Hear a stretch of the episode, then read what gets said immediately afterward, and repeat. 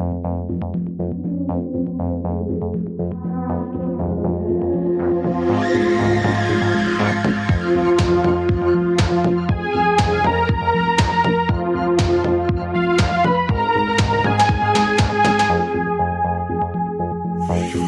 freedom, freedom.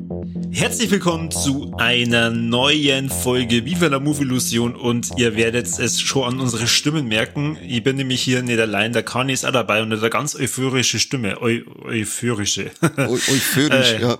Euphorische, hallo Carnet. Oh, hola, hola. Hola. Ja, wir äh, haben nämlich heute äh, zum einen einen großartigen Film und zum anderen einen Film aus dem DC-Universum. Was bedeutet, wir sind heute wieder mal Steady exklusiv oder Steady exklusiv für die Leute, die dieses Wortspiel nicht verstehen.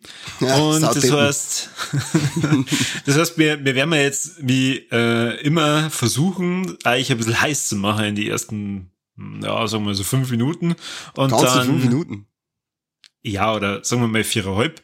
Und ähm, dann werden wir wechseln für unsere Steady-Hörer ganz exklusiv. Und ihr, ihr Freibelätschen, ihr könnt euch dann in der Zeit überlegen, oh Mann, eigentlich hätte ich schon gern wissen, ob sie es jetzt gut finden oder schlecht. Und wer ist dieser Todd Phillips? Was macht er sonst so für Filme? Ich werde es sonst nie herausfinden, weil googeln ist langweilig. Und deswegen da die sagen, Kani, ihr habt es ja schon angekündigt, wir reden mal über einen Film aus dem DC-Universum vom Todd Phillips. Über was reden wir denn heute? Hangover 1 bis 3.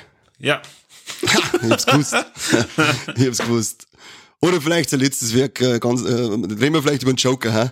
Ja, ja, okay, passt. Gut, passt. Reden wir über den Joker. Heute beim, äh, beim, beim Viva, ha, ha, ha, ha. Oh, lecker, der war, war gut, ich bin auch ein Joker.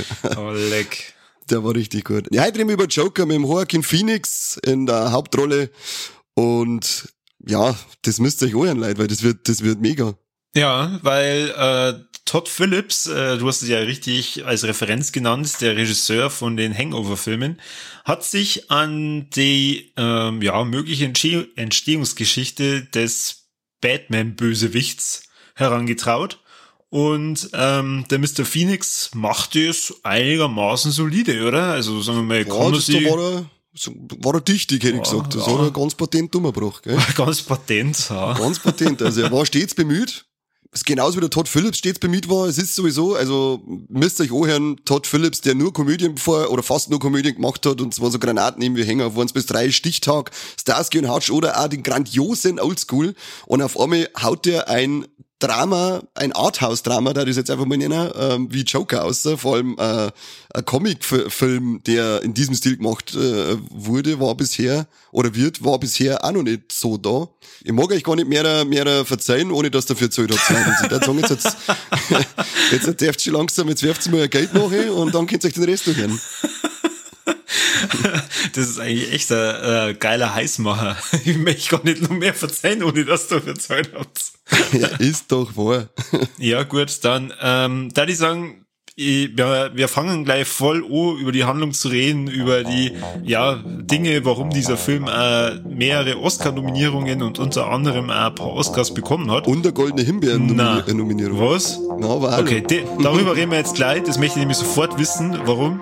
Und ansonsten für die äh, Freiwilligen viel Spaß bei die restlichen Folgen. Und äh, hier in Steady geht's erst einmal so richtig heiß weiter mit Punkt, Punkt, Punkt. Joker.